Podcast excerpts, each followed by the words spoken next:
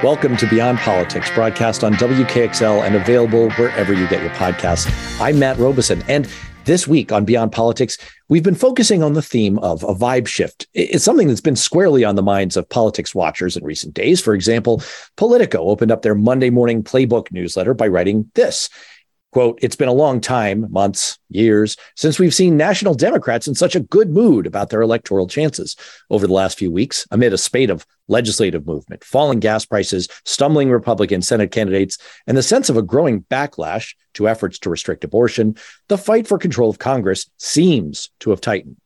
Gone are the days when pundits confidently predicted a red tsunami.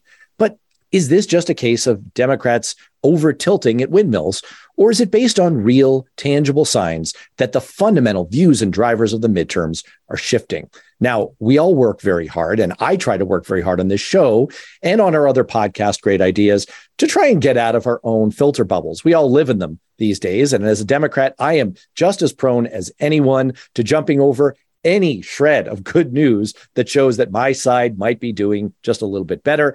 And there's no better medicine for that than a powerful dose of insight from one of the very top Republican pollsters and strategists out there today. Whit Ayres is a leading Washington, D.C. political consultant with over 30 years of experience in polling and survey research for high profile political campaigns and associations. He's the founder and president of North Star Opinion Research, which is a national public opinion and public affairs research firm. And he provides message development and strategic insights to high level political clients, names you know, including Marco Rubio, Lindsey Graham, Jim, Jim Inhofe, John Kennedy, and Florida Governor Ron DeSantis. And his comments and analysis appear in august publications like the Wall Street Journal, the New York Times, the Washington Post, the Los Angeles Times, USA Today, and broadcast on National Public Radio. Whit Ayres, thanks so much for joining us on Beyond Politics. Hey, Matt, good to be with you. It's absolutely a pleasure to have you. And who knows, you may be able to correct some of my irrational exuberance that I'm clearly feeling these days. And I think I've got my finger on the general pulse of how Democrats are feeling these days.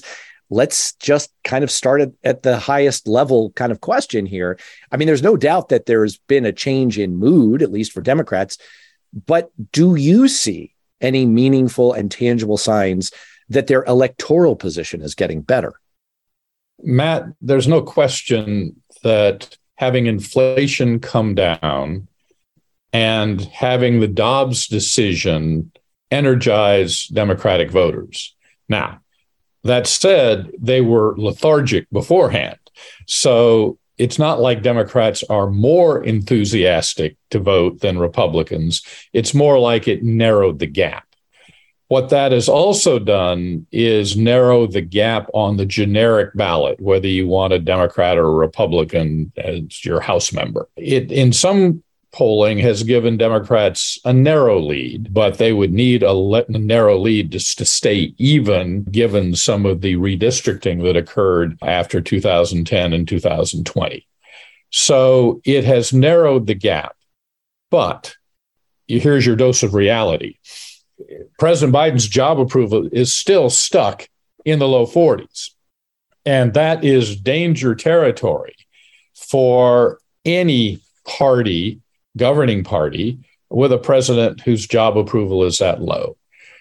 Based upon history, we know that the job approval is a critical indicator.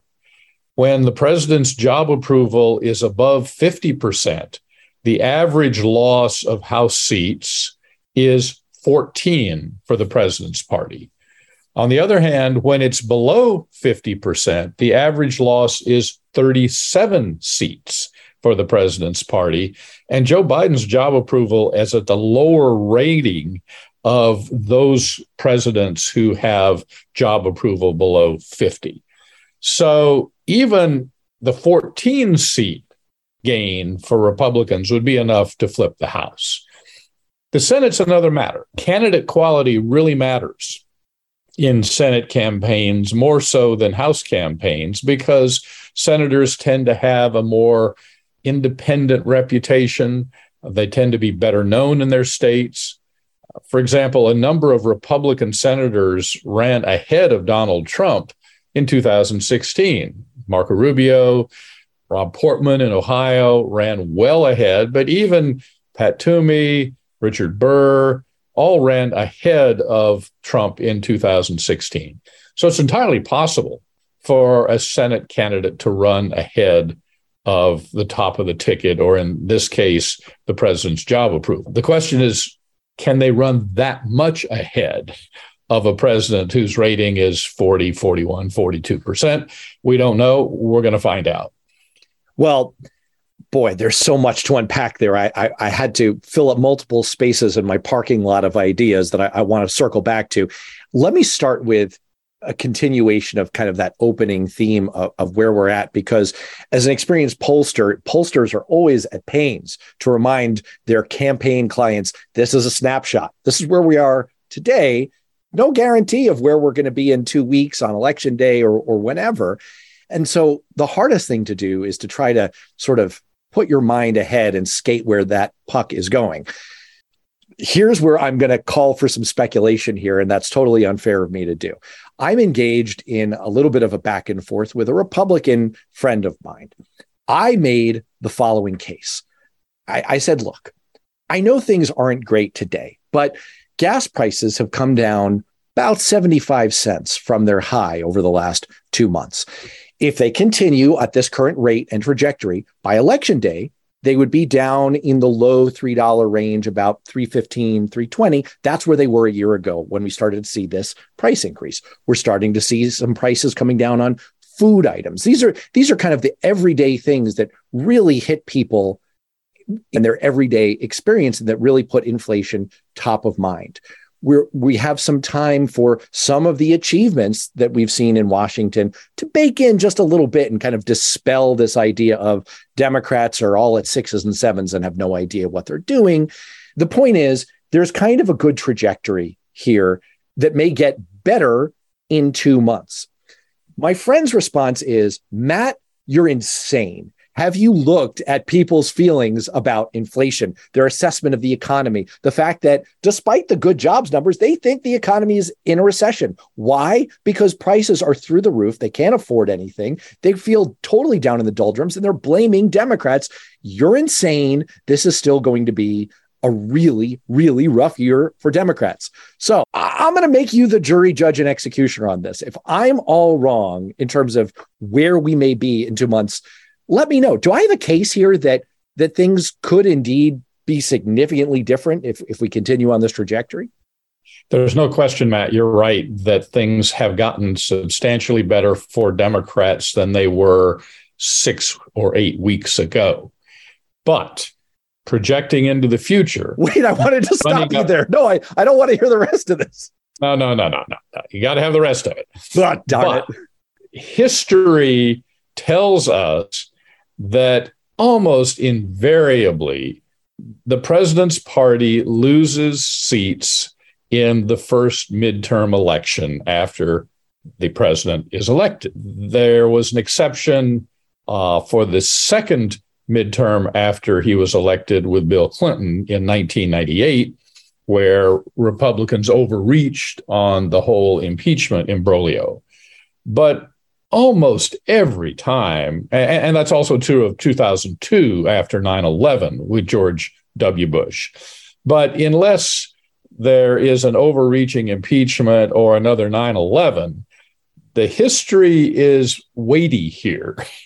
And the history says that Democrats are likely to lose seats in the House. I think the Senate is more of a coin flip right now. There's no question that Republicans have nominated some amateur politicians, some first time candidates who've never run for office before. And you and I both know if you're trying to do something that's difficult, generally you're better at it after you've tried it a time or two. I suspect you are better at your radio program and your podcast today than you were the very first day you tried it. So you've got a number of Republican Senate candidates who are going to be under enormous pressure with an incredible spotlight on them, where their every word gets weighed and measured. And it remains to be seen how well they perform. They may perform just fine. But anytime you have somebody who's never done something like this before, the burden of proof is on them to show that they can meet the moment. And we don't know the answer to that yet. I want to circle back now to one of those many cars that we left in the parking lot and talk a little bit about presidential approval rating. There's been a little bit of movement for Joe Biden, about three points in the last, let's call it six weeks. So I, I guess my first question is, is this a dead cat bounce? I mean, was he was he essentially at such a low point that there was only one direction to go? Or is it tied to something tangible that's happened for him or that he and Democrats have done that is clawing back a little bit of that ground? First of all, it helps to remember that Joe Biden 18 months ago had majority job approval. He was up in the mid 50s.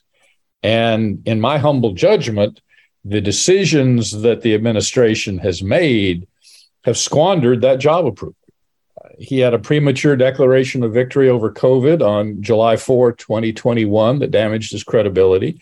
He dismissed inflation as a temporary phenomenon. Remember that? And that damaged his credibility.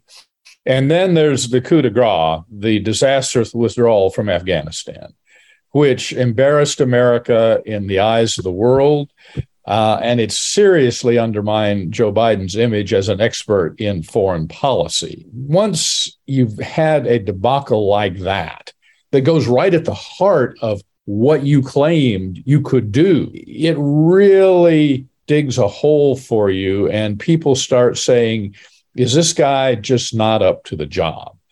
Once they start saying that, it becomes very difficult to pull out of that that hole. Now, that said, if things start going better, it may very well turn around a little bit, as you have already indicated. But he's still a long way from 50% job approval. And I don't see anything on the immediate horizon including the various pieces of legislation that have passed that are likely to get him back up in the 50% range. Now, we'll see, but an awful lot of people have, have made up their minds about this president, and their judgment is not particularly positive. To follow up on that, one of the interesting aspects of the disapproval and uh, dare I say, outright hatred of Joe Biden is that of the examples you cited a moment ago, where there are clearly things to criticize. I, as a Democrat, can criticize Joe Biden for missteps and mistakes over the past year. Even prior to that, we saw the emergence of the let's go Brandon meme, the reaction where a crowd was chanting an expletive about Joe Biden, and it was misinterpreted by a reporter as "Let's go, Brandon." To me, I've found that a little bit baffling. If that had emerged, say six months ago, perhaps nine months ago, in the wake of some of those missteps, I guess I could understand a little bit better some of that that anger some of that some of that hatred that we're hearing expressed but the fact that it preceded all of those moments it, it it just it's always been a little bit of a head scratcher to me because to me Joe Biden has always come across as something of an anodyne political figure he's you know, he's not exactly lighting the world on fire here with his rhetoric. He's not way out there. He was clearly a consensus choice of Democrats who thought he was sort of the most moderate, acceptable figure that they could put forward. To what do you attribute the level of vitriol that we've seen in opposition to Joe Biden? Why does he draw so much anger and resentment? Matt, it's totally a function of our toxic political culture and the descent that we have gone down in what is normally considered or had been considered acceptable political rhetoric. Things have gotten continually worse over the last dozen years. And they ratcheted up dramatically in 2016 throughout the Trump presidency. So there's plenty of blame to go around on all sides. You also have the more extreme voices on both the left and the right that get amplified by talk radio, by our partisan cable channels, by especially social media, which has been an absolute disaster for civil political discussion. Twitter and Facebook and TikTok and all the social media outlets amplify the more extreme voices because those extreme voices are the ones that get reactions. And the more reaction you get, the more famous you get. And so, what that does is create this feedback loop where the angrier voices get more visibility, which makes them louder, which gets more visibility. And before you know it, you ha- end up with a bunch of people screaming at each other on Twitter or Facebook and talking past each other. We now have a situation where almost a majority of Democrats believe that Republicans are not their adversaries, but their enemies. Almost 60% of Republicans think that Democrats are not their adversaries, but their enemies. And it makes it very difficult for a democratic political system to work when you view people on the other side as your enemies, as an enemy to the country as opposed to your adversaries who may be naive and misguided and have wrong ideas, but still basically good Americans.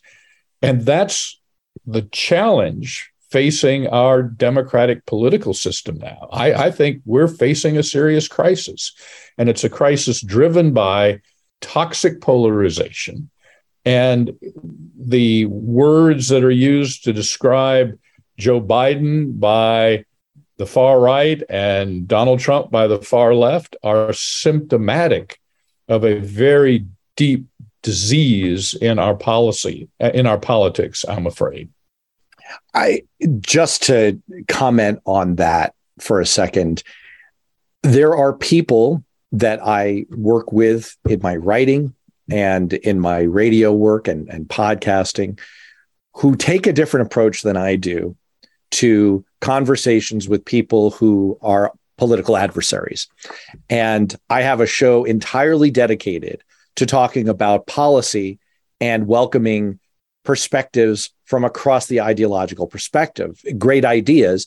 And I go out of my way to invite on experts with very different views than my own, or than I would say the majority of my listeners, folks from institutions like the Manhattan Institute and American Enterprise Institute, and people who I will just pass along. This is a bit of an anecdote, and I apologize to my mother, who's probably listening to this.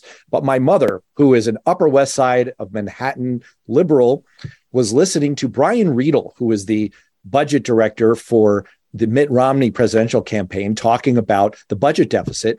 And we finished the show, and she said, You know what? I don't agree with him, but that made me think a little bit differently. And I said, that's that's the whole idea. That's that's all I'm going for here. You don't have to agree, but I I always find those experiences eye-opening. So for people who have made it this far into the show with one of the top Republican pollsters out there, and you're a Democrat, and this isn't necessarily your cup of tea, I commend you because I actually think, I, I, without trying to toot my own horn, I actually think more of this kind of thing is good. And maybe it doesn't work. Maybe it doesn't solve our problems, but I'm out of ideas otherwise. I don't think we're going to find the solution on Facebook or Twitter. I've got to hit you with one more that I don't think necessarily goes just to Joe Biden, just to our, our current president. Derek Thompson, a writer in The Atlantic, tweeted something last week that kind of struck my eye. He wrote that between 1950 and 2002, every president of the United States but Gerald Ford had enjoyed a full year of 55% approval rating or higher. But it happened it hasn't happened once since 2003. What do you make of the usefulness of presidential approval rating from your standpoint as a pollster these days and not not merely dealing with our, our current president. What is it reflecting and saying? I have a bit of a theory about this, but I'll I'll I'll let you actually respond. Well, there's no question you're right that the margin between Democratic approval and Republican approval of whoever is the president at the moment has been widening substantially over the course of the last quarter century. That's a function of our toxic political system without question. But that doesn't mean presidential job approval is irrelevant. In a government of the people, by the people, and for the people, it really helps if you have a majority of the people behind what you're trying to do. Joe Biden had a majority of people behind what he was trying to do until he launched on some of the decisions that he made. I, I, happen to think that this Build Back Better, hanging on to Build Back Better as long as he did, was a real problem. It delayed passage of a bipartisan infrastructure bill when he desperately needed a win. A, a, bill that actually does a lot of good for a lot of areas of the country that supported Donald Trump, like high speed internet in rural areas. But rather than being going out and touting an early victory on that, he tied the bipartisan infrastructure bill to this Build Back Better bill that was never going to pass in its current form, if you actually listen to what Joe Manchin and Kyrsten Sinema said. So he finally gets an agreement on the infrastructure bill, has a press conference, and then announces he's going to veto it if it's not linked to the Build Back Better bill that wasn't going to pass. I mean, talk about stepping on your own success. And, and so, what did this this hanging on to this huge Build Back Better bill do? It raised the expectations of liberals before it dashed them, which left the left demoralized. It made the people who voted for him as a center left moderate feel like they'd been sold a bill of goods, that he ran for president one way and then governed in another. And it made him look weak because he wasn't able to get his own party to go along with his wishes. So there are reasons. And, and then you've still got other things that are, are desperately needed. This Electoral Count Act of 1887 is a horrible piece of legislation with all kinds of ambiguities that led up to January 6th. It desperately, desperately needs to be reformed. There's a bipartisan group of senators working on it. And for the longest time, the attitude of the administration on that was it's a distraction from the more important voting rights bills. Now, they've finally gotten their act together and are apparently going to support it. But I'm sorry, if your house is on fire, you go put out the fire before you talk about how you're going to design the new wing on the other side. And our electoral house is on fire in part because of the Electoral Count Act of 1887. So I think the administration missed a lot of opportunities to get a win, to get the country behind them, to do things better, apart from the Afghanistan debacle, and that those events caused this president to lose majority job approval. It's still important to have majority behind what you're trying to do. You have a lot more juice in Congress and you have a lot more support in the country.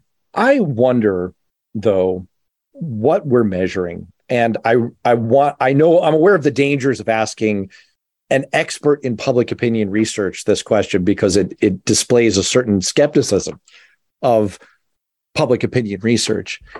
I worry often that when we undertake polls, there's something major lost in translation. Now, I've worked with some outstanding pollsters more on the Democratic side, and I know just how much work you all put into trying to think very carefully about everything you do, the order of questions, how they're worded, how they're rotated so that people are, are, are getting sometimes they're getting one first, sometimes they're getting another first. And yet I still fear that something ends up getting lost in translation. And for example, I I suspect that when we ask a question like, do you approve of the job the president is doing? I suspect that there's a major gap there. And that what most people hear is, how are you feeling about stuff right now? And what they reflect back is largely these days, I'm feeling terrible. So, for example, if you look at the last 50 years of right track, wrong track rating, according to Gallup, that's about the length of time they've measured it. The median figure of wrong track is 68%. Americans are unhappy about the way things are going, and they kind of have been at baseline for a long time. Now, to be fair, we haven't seen this disconnect when it comes to presidential approval rating. That didn't really crop up, as Derek Thompson said, until the early 2000s. But I just wonder about that connection between the actual job that our political leaders are doing and the way people are feeling and and whether that connection is is all that strong altogether over the last few months under president biden we've had the gun deal and the the toxic burn pits deal for for veterans. And we had the infrastructure deal right before that. And we've had progress on inflation and we killed the world's number one terrorist. And there, there is a pretty good list of accomplishments that are cropping up here. And i don't think we're going to see that fully reflected in people saying i kind of approve of the job the president is doing. So am i am i kind of off on this or do you do you feel like there's a little bit of a disconnect there? Matt there's no question that it's harder for a president to get substantial job approval in the 60s for example. It's just very very difficult because of the partisan nature of our politics today. The the basic reaction of republicans is to dislike a democratic president and vice versa you also have a problem, a an electorate that feels like they their views aren't getting reflected. The Democratic agenda tends to be driven by the left, the Republican agenda tends to be driven by the right. But the vast majority of frustrated Americans are in the middle of the ideological spectrum. Look at Gallup data 37%, the largest number say they're moderate with declining numbers of somewhat liberal and very liberal and somewhat conservative and very conservative. And they feel like the primary process is coughing up these extreme candidates on both the left and the right, and that no one's speaking for them. And so the dissatisfaction causes Americans to vote against whichever party's in power. So you have this ping pong government. So in 2006, we get upset with Iraq and throw out the Republicans. In 2010, upset with Obamacare, throw out the Democrats. In 2018, upset with Trump, we throw out the Republicans. 2022, looks like we're going to throw out the Democrats again. And so you get this ping pong government that goes back and forth, back and forth. I, am convinced that if one party could get control of the presidency, the House, and the Senate and not overreach and not give in to their wings, they might actually govern for a while because that's where most Americans are. But that's not the government that most Americans perceive that they're getting. And so that dissatisfaction, as well as the long term decline in trust in all of our institutions, government, churches, schools, you name it, creates a more difficult environment for a president to get substantial job approval. But as we saw with this president, you can get majority job approval. He started off with substantial majority job approval before things started to go south on him. Hmm. Well, just to underscore your point, I, I read your book, 2016 and Beyond, which I commend to people. Read ideas that you're not necessarily open to from the start, folks. It, it it's it's eye opening and helpful. I thought you made a very, very compelling case based on your own survey research and the, the work of, of other people that we're fundamentally a center right country. Now, that averages can be misleading. It's like the guy with his head in the ice box and his feet in the oven. And on average, he feels like a center right country. He feels pretty warm. I, I, you make a case that in general, people do kind of fall into that middle. And maybe that does explain kind of that thermostatic reaction we get whenever we get one side. It's just, it seems like it's easier. It's, it's almost like you're serving in a tennis match. If you're on the outside, criticizing what's going on and saying that it's too extreme. And that does seem to be the messaging that we're seeing from both parties right now. We are focused on what you care about inflation, prices, the economy. The other guys, they're just too extreme. And that's that's essentially what the tussle is about. So let me ask you about some some the way things I used to think the, the way things worked. When I was a congressional staffer, and I started on the substance side, not the politics side. I cared a lot about legislation. I cared a lot about getting stuff done.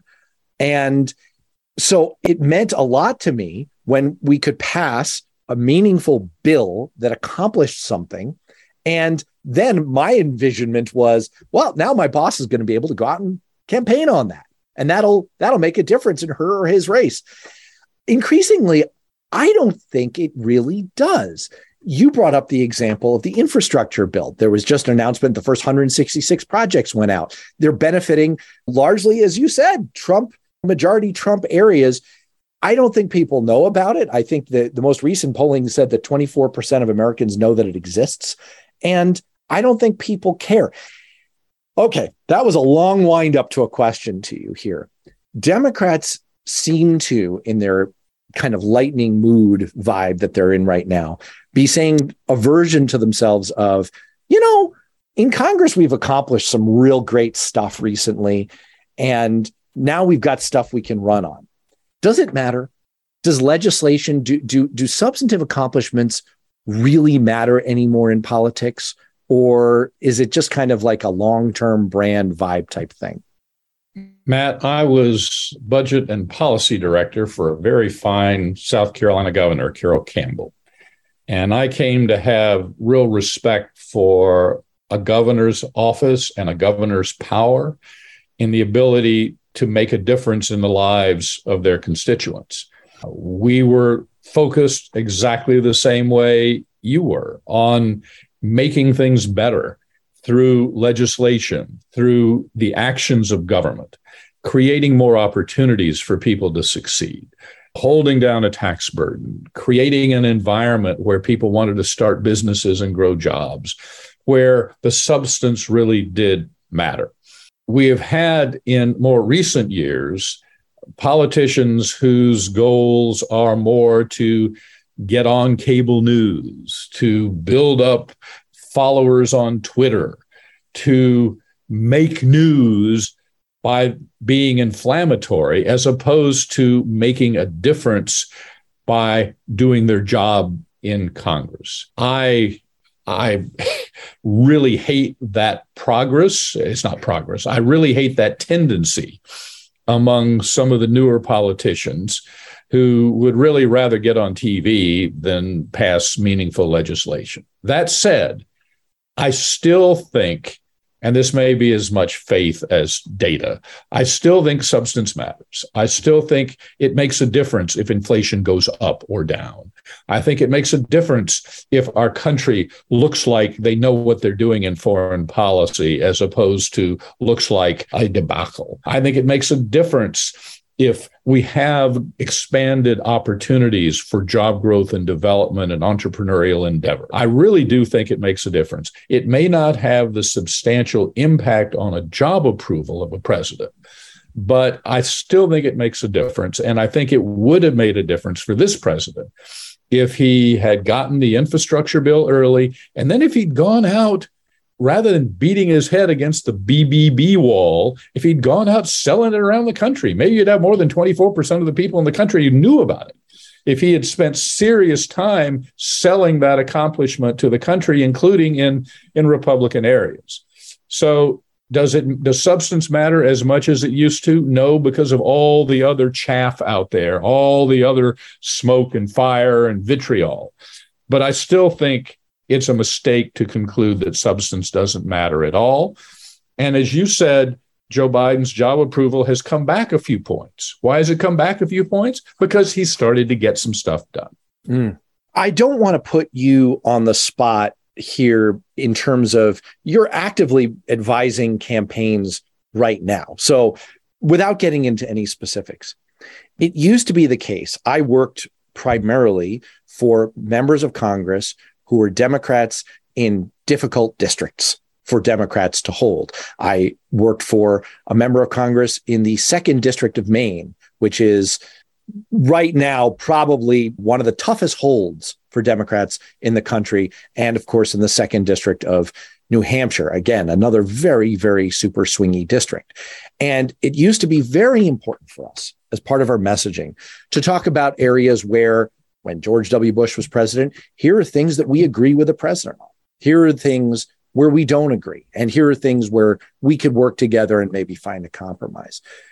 I'm wondering whether, as you advise candidates these days, do you still advise them to highlight and message about areas of compromise, areas where they're working with the other party?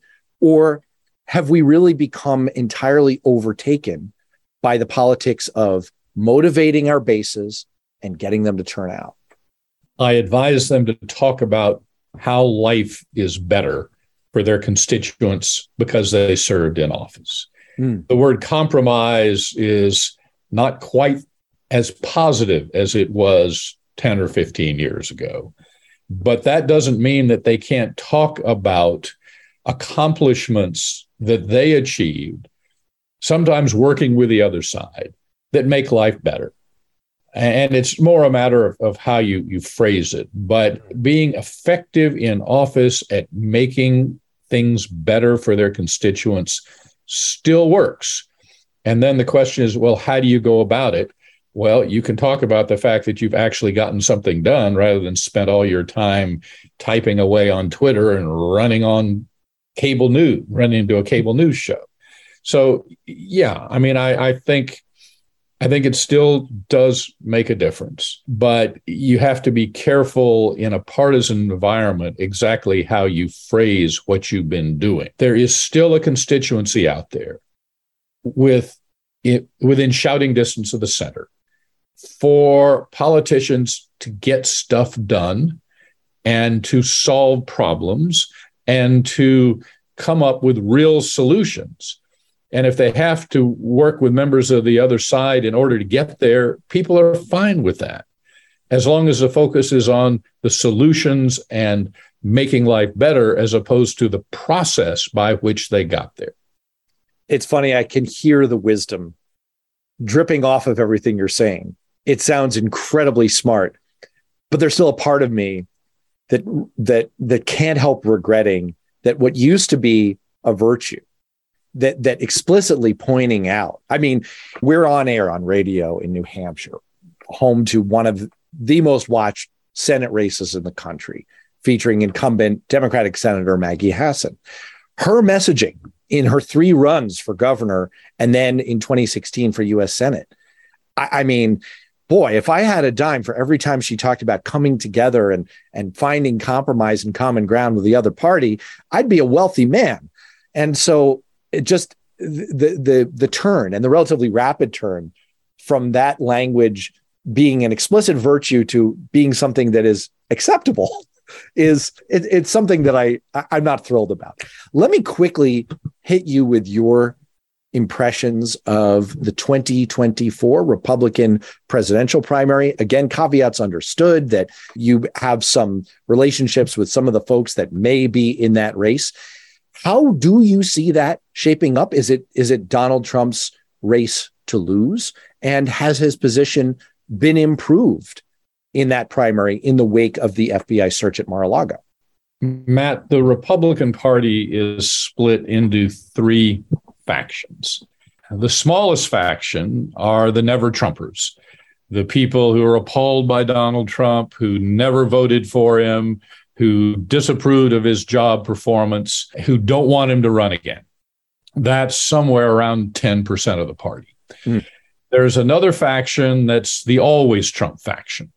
These are people who love Donald Trump, feel like he has got their back against the woke mob, feel like he will fight for them and will go to the ends of the earth to support them, and they will walk through a wall of flame to support him. That's somewhere around 40%. Then there's the largest block, about 50% or so, give or take five points, who are maybe Trump people. Mm. These are folks who voted for Trump twice, who approve of his job performance when he was would vote for him again against Joe Biden in a heartbeat.